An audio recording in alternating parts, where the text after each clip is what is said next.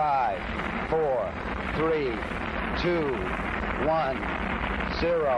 All engine running. Liftoff. We have a liftoff. Hey, space enthusiasts, this is our second conversation with a crew member of the Dear Moon project. Just as a reminder, Dear Moon will be a circumlunar starship mission, so this is an Apollo 8 style mission, to which Japanese entrepreneur Yusaku Maezawa, or MZ as he's known, has invited eight artists to join him. One of those lucky eight is the photographer, filmmaker, and whale swimming guide, Karim Iliya. We talk about his expectations and objectives for the mission. Enjoy. Again, as a reminder, we already had his crewmate, documentary filmmaker Brendan Hall, on the podcast, and that episode was released in December. Check it out too, it's worth it. My name is Raphael Roettgen, and I'm an investor and advisor to space companies. Just as a reminder, this podcast is for informational purposes only, and nothing should be taken as investment advice. This podcast is sponsored by NanoAvionics, a satellite manufacturer and mission integrator. Their technologies enable many space companies worldwide to offer services that improve life right here on Earth, such as providing global connectivity, conducting Earth observation, or contributing to scientific discoveries. Check them out and also check out my episode with the CEO and co founder.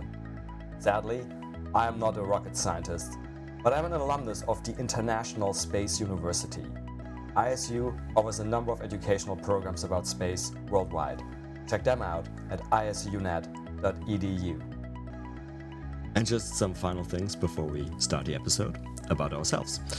If you enjoy the podcast, please leave us a five star rating on your favorite podcast platform, such as Apple or Spotify. If you want us help expand our work, you can do so and support us at www.patreon.com forward slash space business podcast. And we'll also put that link in the episode notes. And lastly, you can follow us on Twitter at podcast underscore space. Hey, space enthusiasts. It's time for another episode of the Space Business Podcast. And I'm really excited today. It's our second episode with a crew member of the Dear Moon project. And just in case you're actually living under some sort of space rock and haven't heard of Dear Moon, or you have not yet listened to our first Dear Moon episode, Dear Moon is a project financed by a Japanese entrepreneur, Yusaku Maezawa. He's an internet entrepreneur. And he's basically taking eight artists on a circumlunar mission on Starship sometime in the next few years. And the crew was just recently announced the beginning of December. We had our episode with Brendan Hall, which I'll also encourage you to look up. And today it's our honor to have the second Dear Moon crew member, Karim Iliya. Welcome, Karim. Hi, thank you so much for having me. It's a pleasure to be here. Great. And Karim, before we kind of delve into Dear Moon questions, um, I was qu- quickly glancing over your bio again, and your bio says you are based in Hawaii and Iceland. So sounds to me like maybe you like volcanoes. Yes, I do. I love volcanoes. Actually, I came out to Iceland and ended up extending my stay until I lived here for the volcano. I came out here last year when Fagradalsfjall started erupting. Uh, I basically mm-hmm. booked a flight and got here as quick as I could to photograph it. And my family is in Hawaii, and so I'm split mm-hmm. between mm-hmm. the two countries. And um, while they are very different, they're also very similar. But I, am I would say, maybe obsessed with volcanoes. Mm-hmm, mm-hmm. And I guess both Hawaii and Iceland, they are very you know special places in in, in many ways, nature wise, geology wise on Earth. Is that then kind of you know segueing to the moon? Is that something that got you fascinated about the moon as a location as well? Yeah, I've always been interested in space and um, mm. particularly the moon. And I think about how for millions of years, every every person from when before we were even humans has looked up at the moon and probably wondered about it. It's been our companion since the beginning. And so I've often looked up at it and and thought, it's it's so close to us. When will we go back? And um, to to think that now I, that I'll have the opportunity to go and fly around the moon and see the perspective of our planet from the moon is it's such a crazy thought that I haven't even been able to process yet. Mm-hmm. And I hope that I can photograph that well and share that with everybody back here on Earth. Mm-hmm, mm-hmm. What do you think you may find most fascinating about the moon? Is it sort of the moon itself and maybe some of the geological features? Is it that aspect that you mentioned of, you know, seeing the Earth rise like the Apollo astronauts did. Is it maybe even before you go to the moon on Earth that you may go back and study some of the, like you mentioned, the many cultural references that exist of the moon? Ah, there, I mean, there's so many aspects about it. Um, as a photographer, I'm very interested in the the visual perspective of seeing our whole planet altogether. Uh, I've spent much of my life trying to document the different pieces of our planet underwater, volcanoes, different cultures, people, uh, ecosystems. And so the ultimate dream is to be able to to get out of the planet and see the whole thing and get a perspective of the whole place. And of course, the moon is such an integral part of our planet. It has such an effect mm-hmm. on all life on Earth, from people to animals to the tides. Uh, mm-hmm. Uh, so so much of nature is governed by the moon, and so it really while it is almost a foreign object because it is so far away, it really is a part of this planet. It is our moon. And so I've been very interested in this whole planet as well as the moon. And to be able to to see the two together is an unbelievable dream. Mm-hmm. You mentioned you've always been interested in space. How how did that come about and what were some of the aspects of sp- space that you found fascinating?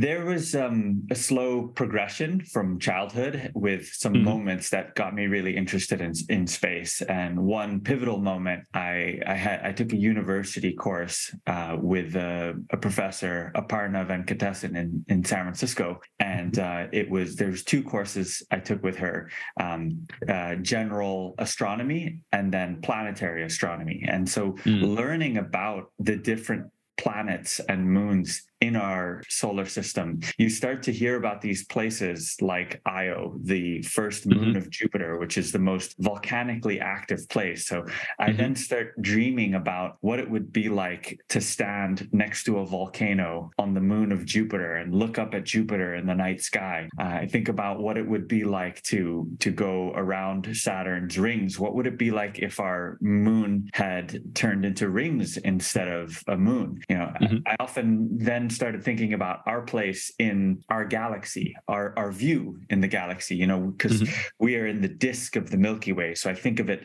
like a plate and we are inside the plate. And then I start to wonder what would that view look like if we were somewhere on the on the edge of the Milky Way or above or below the Milky Way? Like how mm-hmm. would our view change? And and what do different parts of space look like? And it, it's a place that you can your imagination can run forever and ever. And um, this is, you know, just getting off planet, seeing the moon up close, seeing the planet seems like the first step for humans to move towards exploring more of our universe. And hopefully that also gives us a better appreciation of what we have back here on Earth, because mm-hmm. there are a lot of hostile places in space and a lot of planets and moons that are not very nice places to uh, mm-hmm. live, let alone visit with our, our fragile bodies. And so if, if that that can help us also gain a better appreciation of what we have here on Earth, I, I think that that would be um, very important for our species and us as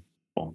Agreed. I forget now who said it, but some somebody maybe have been of the astronauts once said, "Yeah, space is basically trying to kill you in every, every imaginable way possible."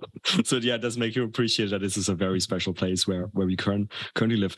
But it sounds almost like you know, if all goes well with humanity's quest for space, like Dear Moon, it may only be a first step for you, and maybe you know, if you have the chance to go to fascinating places like well, Io has a lot of radiation, but you know, uh, Europa, which is the uh, Jupiter moon with the giant under ice ocean, or Enceladus with the ice volcanoes you, would probably happily go from the sense of it. I would love to. And I think about if there were different time periods that I would like to be born in. And um, definitely where we are right now in life is an incredible time period. But if I had to pick another one, uh, I would think I would love to go far in the future if if this is something that happens where you can casually go and visit other planets, other moons in the same way that now people can casually go to Europe or go to North America on holiday mm-hmm. to be able to to explore these places would would be so interesting. And um, you know, I, I, hope that we can do that while also um, preserving and protecting our planet. I, I don't think that going to space means that we're giving up on our our planet, I, mm-hmm. I, I think that it can help us appreciate it more and see what is out there. In the same way that when you travel to other places, you come back and you appreciate home more. Mm, yeah, no, understood. But that's actually mm, it's usually a question I would have asked a little bit um, further on, further on. But let's go there. So, but if you think about the moon and the the future that humanity might build on the moon, and hopefully a mission like yours is you know part of the steps we're currently taking. And other steps, of course, the NASA Artemis missions that we will establish a more permanent presence on the moon. Right? It can take many forms, and then there's obviously you know lots of scientific uh, uh, science fiction works we can also consult that had various visions of what uh, settlement on the moon will, uh, may look like. You know, uh, recent movies or the Expanse TV, TV series or the like. So, but if I take you know one of the places where you live, Hawaii as an example, do you would you prefer the moon to be um, the future moon to be rather a sort of you know big island uh, the national park there or honolulu or or both? Oh what what a great question. Uh, i think definitely the route of a national park uh, nature preservation um, where where people can go and experience being out in nature which is a crazy thought to think about going hiking on the moon but mm-hmm. it, it would be incredible. Of course you would need to have some kind of hub and it is a big place. And, um, you know, I haven't thought deeply about the how you would build and expand and all of the potential issues that might arise from that in terms of preservation in terms of uh, you know culture eh, light pollution all there's so many things to think about that that's mm-hmm. a great topic to explore. And yeah i hope that i hope that um, i will be able to one day stand on the moon um, and i hope that more people in the future will be able to do that as well. It would be really incredible to see. Uh, i think the more that people see of our world and I guess space, um, the more we can understand each other be better mm-hmm. connected. Mm-hmm. I think travel mm-hmm. is travel is is good for people. Um, of course, there are the environmental implications of of space travel and movement, but hopefully that's something we can also solve uh, through through technology and through being a bit more conscious about our place in this whole planet and world. Mm-hmm. mm-hmm. So it sounds from from everything we've talked about so far that when the the initial call came along from Dear, for Dear Moon and you saw it, of course you applied, right? It seems like something that you would naturally do. Mm-hmm. Yeah, I um, I actually had long ago. I, I told a good friend of mine. I, I said that one day I would take a photo of our Earth from the perspective of the moon because that really is the. It seems like the ultimate feasible goal that you could hope for in your lifetime as a photographer. Mm-hmm. You know, photography, there's incredible places on earth that I still have yet to go to. Um,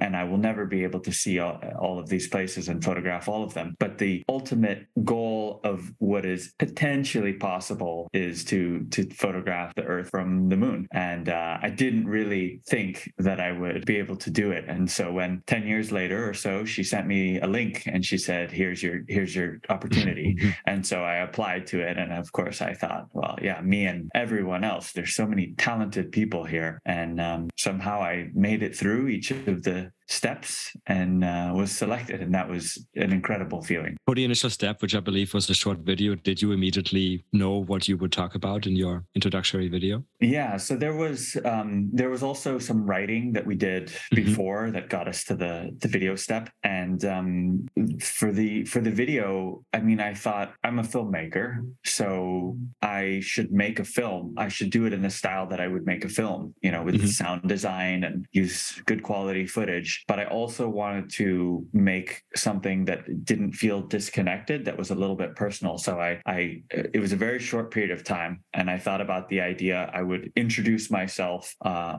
you know, with just with a selfie, with a GoPro as a selfie, and then mm-hmm. dive into the ocean, and then I transitioned that into a shot of a diver going into the ocean and um, and then different different scenery and and that moved me into the video to get a little bit of that you know kind of personal intimate i'm a real person and not just to produce mm-hmm. video but then to to show and and record me discussing my thoughts and what i do and who i am and how i feel um, in a very short span of time which was one minute put it into a mm-hmm. video mm-hmm. and um, mm-hmm. yeah i guess they liked i guess they liked the video because i then made it to the next step and so you mentioned diving into the water you are doing a lot of underwater uh, photography in f- uh, filmography as well, right? Mm-hmm. And so, so of course, you're so already familiar with you know doing your your uh, photos and, and and movies, not only on Earth but also in the water, so in different environments. But now you're going to be yet in another environment, which is going to be the the microgravity environment. Have you thought about how may how that may you know make you adjust the way you're going about it? Yeah, I I'm very interested in in the microgravity and floating around in space. Um, it's something that I've thought a lot about, and I do a lot of free diving and scuba diving. And so mm-hmm. I, I, while I don't want to be overly confident and say, you know, that I should be fine uh, floating around, I do feel in some sense quite comfortable being in a, a three dimensional space where I can go mm-hmm. in any direction. And when I'm free diving, if I need to, I can let go of my camera and it will just hover there in front of me and I can mm. do something, adjust something, and then dive down further, go to the side. So that feeling of, of weightlessness, at least the closest thing we can experience reasonably on Earth, I'm, I'm quite comfortable in that environment. So I'm very excited to see how that translates to being up in space and photographing and maneuvering. Of course, mm-hmm. I think about there isn't the viscosity to be able to push myself through the yeah. the water. Yeah. When you're when you're in the water, you can just you can move your arms, you can move your legs, and you'll you'll yeah. go in a direction. Uh, but in in microgravity, I think that will be very interesting to have to basically push yourself off of surfaces yeah. to get to the next surface. Yeah, you know, I haven't thought about it, but it is there's actually a lot of similarities, aren't there? Also, like you know, um, I'm a scuba diver as well, right? And so one of the things they hammer into you, as you know, very early, is sort of like stop flailing with your arms; they're useless. Just use your fins, right? And then in space, I guess it's the inverse. You're going to use your arms to kind of get around, and for most people, the legs are the legs are uh, legs are useless. And I guess it's even, I mean, famous last words. Maybe it's even a little bit easier than the diving part because you don't have any like nasty currents which suddenly come up and like sweep you away. Yeah, and if you're inside the rocket ship, you don't have to worry about breathing. Uh, you don't have yeah. to worry about your your equipment. You don't have to, you know, you don't have all of the bulkiness. I think it will be quite interesting. I do intend to get myself stuck for a moment, you know, without mm-hmm. just floating in one spot, and then see how how much effort does it take with just air resistance to get myself mm. back mm-hmm. over to mm-hmm. a wall. And I think that that'll be exciting and interesting to see. Can I just, you know, blow air, uh, wave my arms around? Like, is it how, how do you get yourself back to back to a mm-hmm. wall? Yeah, yeah. I'm, I'm sure you guys are going to get ample training. I mean, you guys are certainly going to do the zero G flights on Earth and all of that, and going to be amply mm-hmm. trained in trained in that. Um, in terms of equipment, are you envisioning sort of using the same equipment you're using right now? I guess the Apollo guys famously famously used was it Hassel, Hasselblads? Yeah, yeah, they did. I hope that I can bring a variety of equipment up there. I, I do both photo and video. I would love to mm-hmm. shoot film and bring some Hasselblad cameras up there as well, um, as well as just my my regular digital setup or or whatever is the the current newest model that will do the best um, at the time. And um, yeah, I think it's important to to continue to photograph in the way that I'm most dialed in, comfortable, mm-hmm. and able to work in in changing scenarios, different light. Um, but yeah, I would like to bring I would like to bring a variety of equipment up there so that I can shoot some telephoto shots and get some you know close ups from from space as well as some wide angle to get the the, the whole scenario. Uh, part of what's exciting about this is also it's it's documenting out the window, but also mm-hmm. documenting from inside. Inside the spacecraft. Mm, mm-hmm, yeah. Getting an inside look at this whole process, the the training, the um, you know, the other crew members, and trying to capture that emotion as well so that people can can connect to those images and and this this trip and this moments i want to be able to try and have people feel in a way that they are up there as well uh, and mm-hmm. that is a very difficult thing to achieve but i will try my best mm-hmm. and we haven't really spoken much about your sort of current terrestrial work and your history there. Can you just give us sort of you know summary of you know what what most of your work, um, what the philosophy behind it is, what you're focusing on, sort of if there is sort of a connecting thread, what that thread would be, and then how you would envision extending that if that is what you're envisioning to, to space? Yeah, I photograph a huge variety of things. And when I was a kid and I first started taking pictures, I remember many people would tell me that I had to pick one thing and focus on one thing, you know, specialize in one thing. And I wasn't mm. very interested in that because there's so many beautiful things on this planet. There are whales that swim and interact and fight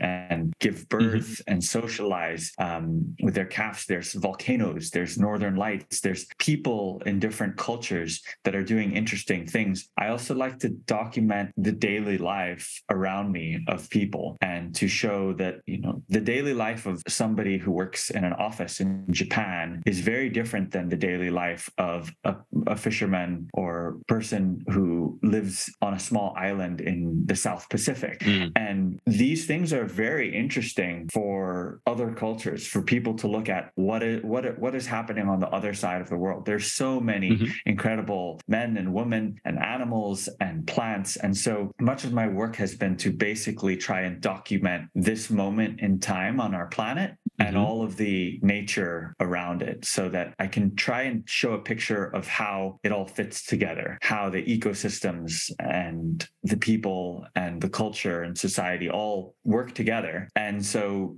going up into space, if I can expand on that and use that as an opportunity to tell the full picture and connect the dots, that's the that's the goal is to mm-hmm. capture a snapshot of life on earth in all forms. And to inspire people and show people the beauty of this planet i i spend a lot of my uh, effort and time doing trying to do conservation through photography. And mm-hmm. there's there's many different ways to do that. Uh, for me i try and show the beauty of animals to show that there's they're multidimensional that they have personalities and lives and that you know a bug a small bug that lives somewhere is just as important as a giant blue whale or as mm-hmm. a person. Like we are all in this together and we all deserve to be here. Mm-hmm. And if I can show people that these landscapes and these places are worth protecting, then hopefully we can put a little bit more pressure on our politicians, our corporations, uh, the people who are making the decisions about this world uh, in order to try and help preserve this place and, and make it a little bit better than than when we got here so that future generations can enjoy that and that of course gets into you know a deep topic about what we're doing here um, but that's that mm-hmm. is the, the the goal of my work is to to document our planet in the hopes that we can protect it preserve it and make it better than when when I got here. And I mean, to some extent, you know, if, if all goes well, you're you're entering a really sort of a, a tradition of photographs here that have really changed humanity's, I think, perception in in that sort of more preservationist um, uh, direction, right? So the the Earthrise picture, the blue marble picture, the pale blue dot picture, right? Is is that sort of the tradition you you're looking to continue ideally? Absolutely. These images, um, you know, I've heard that the Earthrise photo, amongst those other images as well, basically helped kickstart the environmental movement. And so, while it seems counterintuitive to go up in a rocket ship to space to take a picture of the planet um, in order to get us to to care about this place, uh, the reality is is it does change people's perspective perspective and perception. And and if i can contribute to that and i can capture even one image that can help change people's perspective for the better about this place then my goal in life will be complete. So currently before you're going you of course you are looking the other way. Uh, or the only way the only thing you can do is look the other way. You can look up at the night sky is that is that something you also do and you look at the night sky the moon and what's going through your head? Like how do you look at it? Are you looking for example and thinking is there life out there? Are you, you thinking like oh it's infinite uh, vastness? You, are you thinking like oh this is it's it's it's all dead. There's nothing there and i'm happy i'm here or what, what is going through your mind? Yeah. I spend a lot of time looking up at the night sky uh, here in Iceland, we have the northern lights. Mm. And so that really can get your mind going and your imagination moving. And the wonderful thing about the northern lights is whether you know what causes them or not, it is equally interesting. The science of it is is just as amazing as if you were using your imagination. And um, so I spend a lot of time, you know, sometimes I'm looking at the moon and thinking about that place. Sometimes I'm thinking about other planets that are within our solar system. Other times I, I go on a larger scale and I start to think about our universe. And then, well, if there's, you know, if we're in a universe, is there a multiverse? How does that fit in? Mm-hmm you know where how abundant is life in other places? Is it is it quite common? You know is it something that is very very rare? Um, my own personal perspective is there has to be more life out in the universe. It would be mm. totally insane with how many stars there are and how many planets there are that there's no other life. Um, but of course, then I wonder about, you know, if there was intelligent life that came to Earth, but they did that 100 million years ago, um, we were not around. And if they come 100 million years from now, we will not be around either. maybe we will, but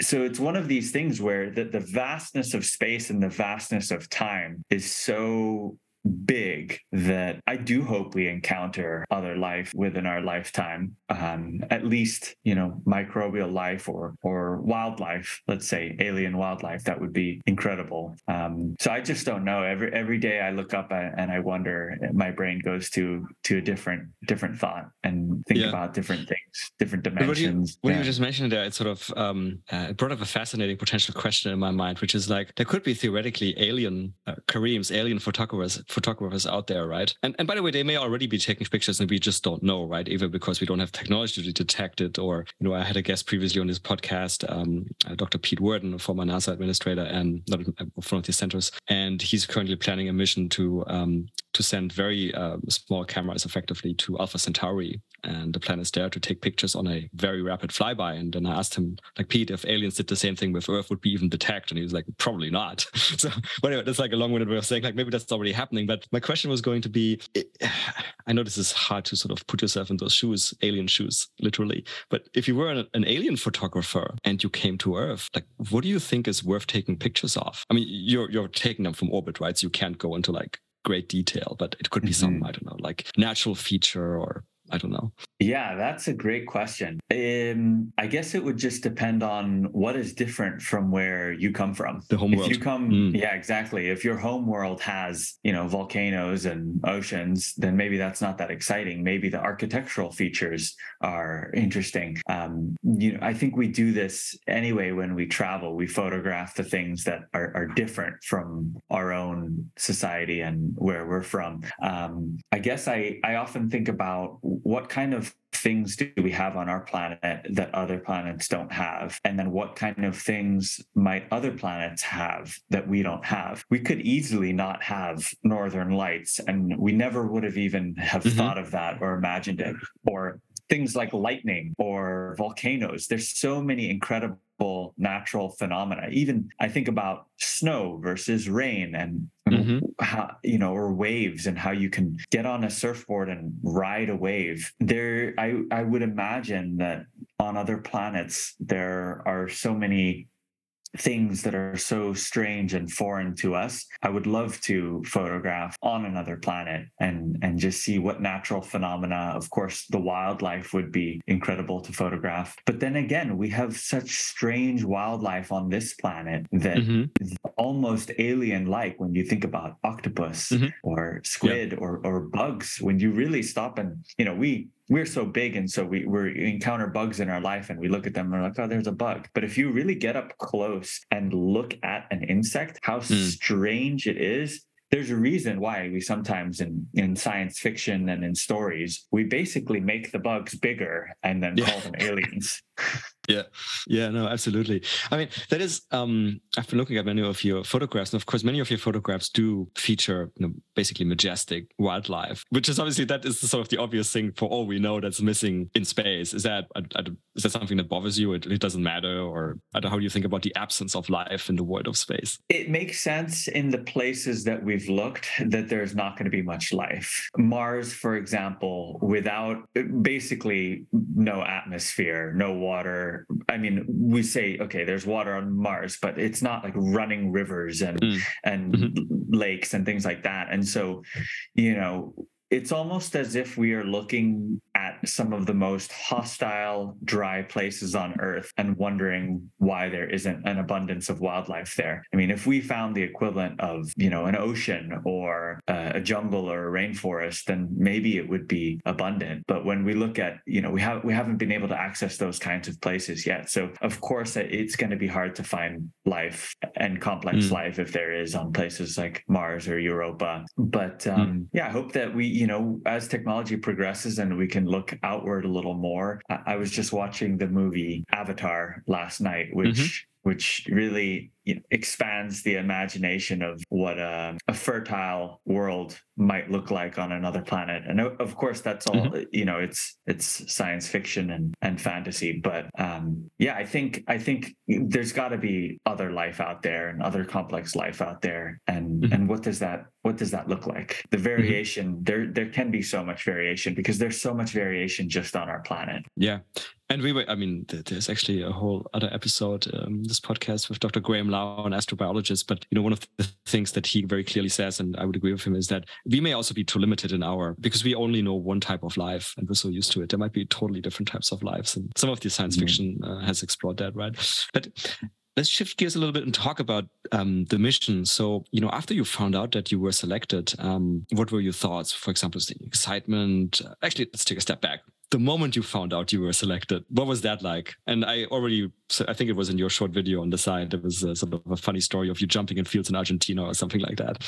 Yeah, I was. Um, I, I was on a film shoot where, funny enough, actually, the film shoot it, it was a nature documentary that it will be coming out in a few years, and so our schedule was very much based entirely on the tides, which mm-hmm. the, you know from the moon. So when we were sleeping, when when we were eating and when we were filming was based on the on the tides, which meant that every day our schedule, mm, our meals, moved. and our sleep mm. was shifting. So yeah. I, would never done this before. Truly, truly living by the tides. Um, so it seems like a very fitting place then to find out that I had been yeah. selected for this trip. So yeah. I um, I actually came back early uh, from the shoot because I had one more what I thought was a, a, a one final you know interview or call. And so I was very prepared for, okay, you know, this is maybe, you know, I'm getting closer. This is the, this is the last one. Mm-hmm. And um, so no, there was nobody on this farm except for the, um, the old uh, Argentinian lady who cooked and cleaned. And um, yeah, when I found out, it was I was just in this vast quiet empty space with nothing around. And i i just went running and running through the fields and jumping around. It, it's such a hard thing to process these emotions because you before you, you can't get your hopes up too high or else you're going to get crushed because there there was uh, approximately 1 million applicants and wow you know, mm. going each step of the way, you think everybody who has made it this far is so talented and incredibly qualified that I could easily be cut out now and still mm. be very, very satisfied and happy with how far I've got. So I didn't build my hopes up too high because I didn't want to have that letdown. So then to actually hear that, the release of energy and feeling is just, it was, it was such a crazy experience. And of course, then I had to keep it a secret. yes, I wasn't aware of that, but Brendan at the last episode, you guys kept it a secret for like a year or so. I yes, mean, must course. have been tough, tough to some extent, right? Were you allowed to tell your like closest family members? Or? Yes, we we were allowed to tell fa- um, very very close family and and friends, mm. um, people that we could know and trust. But it, it's also it's one of those things where you know there's many secrets you can share with people, mm-hmm. and they're not going to go and tell the world, and if they do, nobody sure. cares. Whereas this one, it, there were people, friends who I, I good friends, I really wanted to tell them, but they they were they worked in the space industry either mm, with satellites yeah. or as um, uh, astronomers astrophysicists that are quite quite respected in their community and so i couldn't these are people who i was most excited to tell but unable to tell because i thought you know if i told them and they told their friends then it is out in yep. in the world um yeah so and when MZ, MZ was in that final call and he, he told you that um, he was offering you to come along, were you prepared to say yes immediately? Like you had kind of thought about it, everything, sort of the responsibilities, the potential risks. You were ready. Yeah, I was. I, I didn't. I didn't. Wasn't prepared for that being the moment that I found out. Um, mm. So I was completely caught off guard, but I also eh, have thought deeply about the risks of space travel to the limit that I understand how rockets work and how mm-hmm. space travel works. But, um, you know, there's many things in life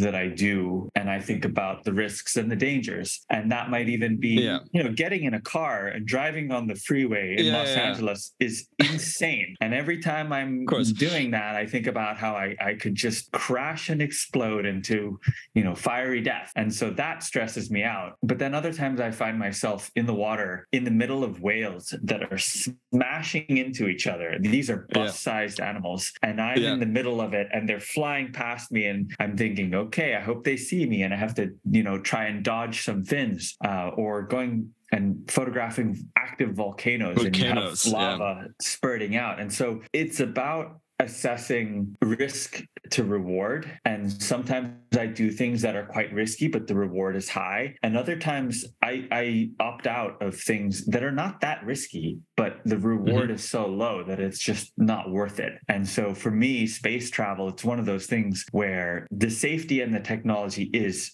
becoming incredible and mm-hmm. getting better and better. But of course, it is still strapping yourself into a rocket and flying outside of the planet, massively dangerous on the scale of you know mm-hmm yeah, space travel is not not the the world's safest thing, um, but the reward is so incredible, at least for me, and the opportunity, um, both from a personal, emotional perspective, as well as what I can do to to document that and share that in, in my life and career, is just the reward is is beyond anything that I can comprehend. And so, when it comes time to actually, you know, buckle up and get in, I'm sure that I will be nervous, um, but at the same time, it'll be it'll be worth it, and I'm very mm. excited to do that. Yeah, that makes sense to me. And uh, actually, the moment, the second after I asked you this question about the risk, actually, now you said it yourself, but it went through my head was like, why am I asking this question? This is a guy who hangs around volcanoes. But there you go. Um, since you found out, or since you had the certainty, uh, basically, of being a crew member, um, anything specific you have done? I don't know, uh, types of research or something like that to prepare yourself? Um, good question. Since I found out, I, I, I actually haven't delved too deep yet into all of the things that um, that are there to learn about space travel. Maybe part of that is I'm very excited to learn from one of our crew members is Tim Dodd, who runs the YouTube channel mm-hmm, Everyday sure. Astronaut, and yeah, he yeah. is just such a wealth of knowledge that yeah. I'm I'm so excited to hang out with him and learn directly from from him. Oh yeah, and you don't have to learn anything. I think, for example, about Starship. I think he's probably like the world's best walking Starship encyclopedia. it's truly amazing how much he knows. Um, so yeah, I, I've done a lot of dreaming and a lot of imagining, and I I am of course, you know, reading up a little bit about the moon and about the starship. But for the most part, it's almost like I, I want to learn that directly from Tim as we mm-hmm. go through the process of training. That um, mm-hmm. yeah. And there's just there's there's so much to it. There's so much to think about. There's so many facets to explore um, that e- each aspect I learn about becomes is more and more interesting. Yeah. And I'm sure it's going to be Tim, who's amazing, but probably also a whole bunch of other very qualified people. I'm sure they're going to roll in for the training. So that's like yet another part I'm going to really envy you guys for. This is it's going to be an amazing, just the training is going to be probably an amazing experience. Yeah. Learning from the SpaceX team, uh, meeting astronauts and, and people who've experienced this and, and the whole process is so exciting and incredible. Even aside from going up into space, getting in the rocket and, and seeing our Earth and our moon just everything around it is is such a unique opportunity as well. I'm I'm very excited about the training. Mm-hmm. I mean, were there any? I understand you guys uh, have already given access even uh, until now to some astronauts and so forth. Is there any sort of key remaining burning questions you have that have not been answered yet? I have so many questions about so many things about the rocket and how it will be about takeoff and you know. It, but part of the fun is also experiencing it in real time um, mm-hmm. when i when i travel to other countries i often try and do as little research as possible and mm-hmm. uh, i don't see and figure out where I'm going to go. I just I just like to get there and then experience it while I'm there. And um, this might be also what I do in, in, this scenario while preparing myself as much as possible in terms of being able to photograph and film to, mm-hmm. to understand those things. I, I, do find a certain joy in just having it be a, a novel experience right in the moment. I never watch movie trailers. I, I don't want to know if I'm going to watch a movie. Mm. I just want to go right into it knowing nothing. And um, of course, you can't do that with space travel. You have to you have mm-hmm. to go through training. There's a lot that you should understand. Um, but in terms of you know the actual experiences of what it's like and the emotions, I want to have as as raw and unique of an experience as, as possible while still being prepared for it. Mm-hmm. No, that, that does make sense to me. So, kind of summing it all up and summing it all up in a lot of things we talked about, um, and we touched upon a few of aspects already. But what do you think would be the ideal outcome for you for for this mission, other than coming back safe and sound, of course? The ideal outcome for me in this mission would be to document the whole story through photographs and, and video to to to show people um, to really capture this trip and um, on a bigger level to to capture an image that will change people's perspective back here on Earth, um, so that we might do a better job taking care of this planet, the people, and the nature that we have here. That's the the ultimate goal. If I can if I can get an image that will help me in my work to be able to shift our perspective to make this place better and to mm-hmm. preserve and protect this planet and to appreciate it, that would be the dream. Yeah, it's it's it's funny actually. Um, you you, you may or may not notice um, my usual job, other than doing this podcast, I actually have a space a space uh, venture capital firm. And a long time ago, I came up with the motto, which is uh, basically it's in Latin, but it's basically it's like uh, to space for Earth, because I mean that's where we live at the end of the day. Um, so I very that much agree beautiful. with you there. Um, I think literally it's uh, to the stars for Earth. It's and I should really remember it, but it's in Latin. I'm not good at Latin, so there you go. Yeah. Um, Karim, one fun question which I also asked Brendan, and uh, Brendan, poor guy, he got it without any advance warning, is about items that you may want to take along on this trip. And the specific things I want to ask you about is um, one book, uh, one item of food, and a song. And if you want to sort of add another type of personal item that you think is important, um, you're also free to do that. Even though you gave me advance warning of these questions, it is a very difficult uh, question to answer. I think, in terms of a book, um, the first one that popped to mind, and it might come off as a little bit cliche, but uh, I, I, would want to bring The Alchemist with me, mm-hmm. which, um, mm-hmm. if you haven't read it, or for those who haven't read it, mm-hmm. I'm not going to spoil mm-hmm. anything. Yeah, mm-hmm. but it's a it's a beautiful story that can be read for the smallest children who don't even know um, how to read, or as a very old person, and everywhere in between. And you'll get something different out of that book. And it's a, you know it's a story about a journey um, and coming back. And I think that that's very much what we're what we're doing. Um, and another book, I guess I I would uh, want to bring would be The Little Prince, mm, um, mm-hmm. which is which is also one of those stories that can be read at any age in life yeah. and that you'll learn something about yourself and about the world from it. Um, yes. And it features volcanoes. And it features and space. And space. Yeah. Yes. Um, in terms of uh, a song, it's so hard to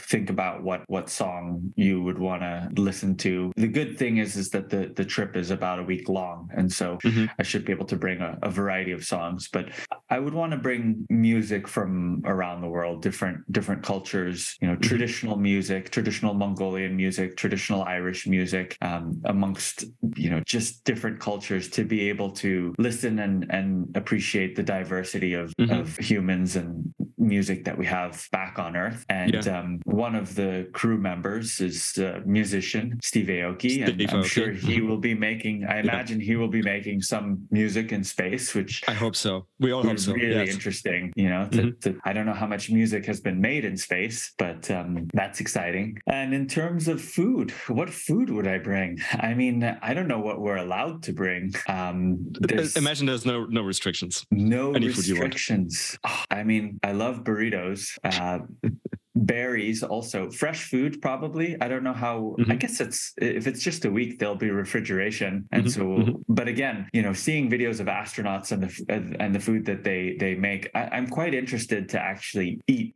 food that people eat while up in space. You know, seeing uh, seeing an astronaut. I watched a video. She was making a burrito and um, or tacos, and you know, mm-hmm. had to squeeze it out of the bag, and the tortilla could just float around. I, am very interested to see how that whole process goes about. And I know as, as a kid, we had um, you know in school they would give you they called it astronaut ice cream, and it's dehydrated ice cream. Mm-hmm. I don't I don't know whether that's really what astronauts uh, eat up in mm-hmm. space or whether that's just to sell it. But um, yeah, I look for I look forward to all the different aspects of of how to do everyday things in space, whether that is, mm-hmm. you know, eating, exercising, bathing, mm-hmm. brushing your teeth. How, how do you do those things? And I've seen some videos, but it'll be very interesting to to experience it, learn how to do it, and get gain a greater appreciation for the things that we have back here on Earth. Yes, whether that the is cre- creature comforts on Earth, yeah. exactly, and also the natural elements like w- wind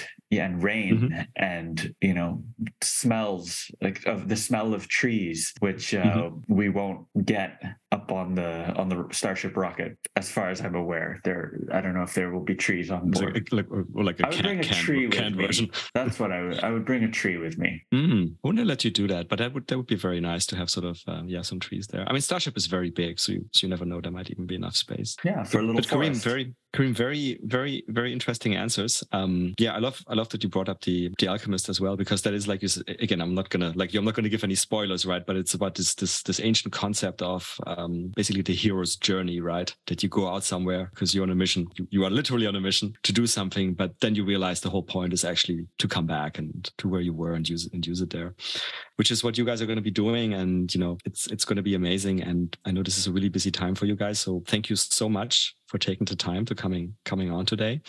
And I hope your training is, as I said, going to be really super exciting, and it's going to be an incredible journey starting today, and then probably never ending, right? Because it's such a life changing event. And then if you, if you ever mm-hmm. want to come back and talk about it in the future, you're you're very welcome. But best of luck for now for that journey. Thank you so much. It was great to talk to you. And that's a wrap for another nominal episode of the Space Business Podcast. Once more, if you enjoyed this, please leave us a five star rating on your favorite podcast platforms such as Apple or Spotify. You can follow us on Twitter at podcast underscore space. You can support us at www.patreon.com forward slash space business podcast.